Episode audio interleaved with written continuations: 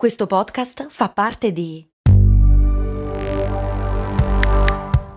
Voice Podcast Creators Company.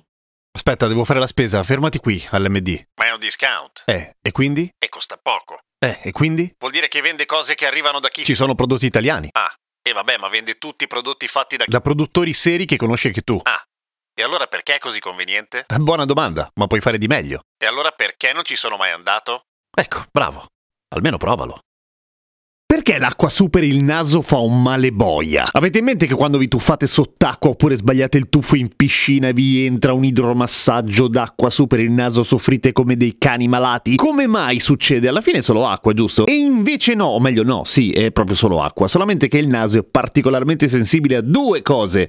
Tre un milione di cose molto sensibile il naso, fra cui anche i cambi di temperatura repentini e il cambio di salinità, perché le mucose del naso, come tutte le mucose del mondo, producono muco e quindi sono salatine. Sono condite, sono precondite. E quindi è niente che quando vi entra l'acqua dolce che è molto poco salata, se no non si chiamerebbe dolce, le mucose che in quel momento si, des- si scondiscono cercano di compensare. E come avviene questa compensazione? Che le cellule si spremono e l'organismo si diverte pochissimo a fare quelle cose lì. In genere quella che fa più male è l'acqua dolce, in particolare l'acqua dolce e fredda allo stesso tempo, perché vi causa una sorta di traumone al naso. Ed essendo il naso stramega super pieno di terminazioni nervose, perché è un organo sensibile, quello vi fa soffrire moltissimo. Infatti se vi sparate nel naso dell'acqua salata, non perché siete dei pazzi psicopatici, ma perché vi hanno detto che infilarvi nel naso la soluzione salina fa bene, e infatti fa bene perché vi stura, soffrite un pochino meno. Soffrite ancora meno, non è che diventa piacevole, però soffrite ancora meno se la soluzione salina è tiepidina, non calda, perché sennò te lo cuoci il naso e non va bene. Quindi il peggio è acqua fredda e dolce allo stesso tempo, ma fa schifo anche per un'altra ragione ben peggiore che non ha nulla a che vedere con il dolore, ma col morire malissimissimo. Perché c'è un rischio, adesso vi mando in paranoia, ma poi vi tolgo dalla paranoia, c'è il rischio di inserirvi su per il naso la famigerata ameba Negleria fauleri, meglio conosciuta dai suoi amici o meglio i nemici come ameba mangiacervello. E sapete perché si chiama mangiacervello?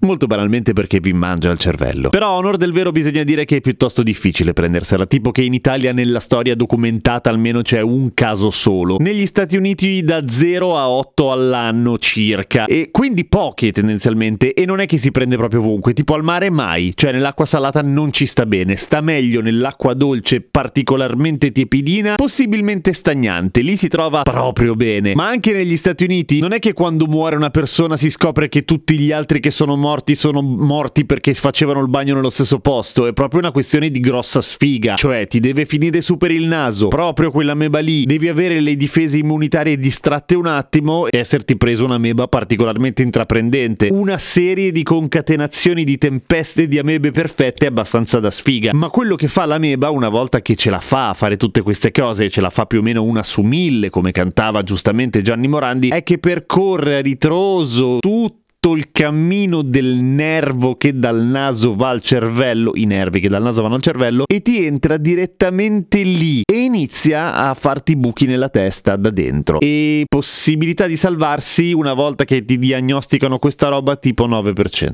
Poche abbastanza poche, anche perché non è proprio facile diagnosticarla, ma non vi dico i sintomi perché poi vi vengono, però state tranquilli, è davvero, davvero, davvero improbabile per prendersi quella meba lì. Nel dubbio, se fate i tuffi a bomba nel lago o nello stagno, tappatevi il naso, soffiate forte mentre fate i tuffi e così non vi prendete la meba. È una delle ragioni per cui sconsigliano moltissimo di farsi lavaggi del naso con l'acqua del rubinetto proprio quella lì. L'acqua del rubinetto è filtrata, pulita, depurata, clorata, eccetera. Anche lì, improbabilissimo. Però se ti dicono di usare l'acqua distillata, una ragione ci sarà. Fidiamoci. Sempre che non lo dica Big Pharma. A domani con cose molto umane. Scusate per le paranoie, però vi giuro, tranqui.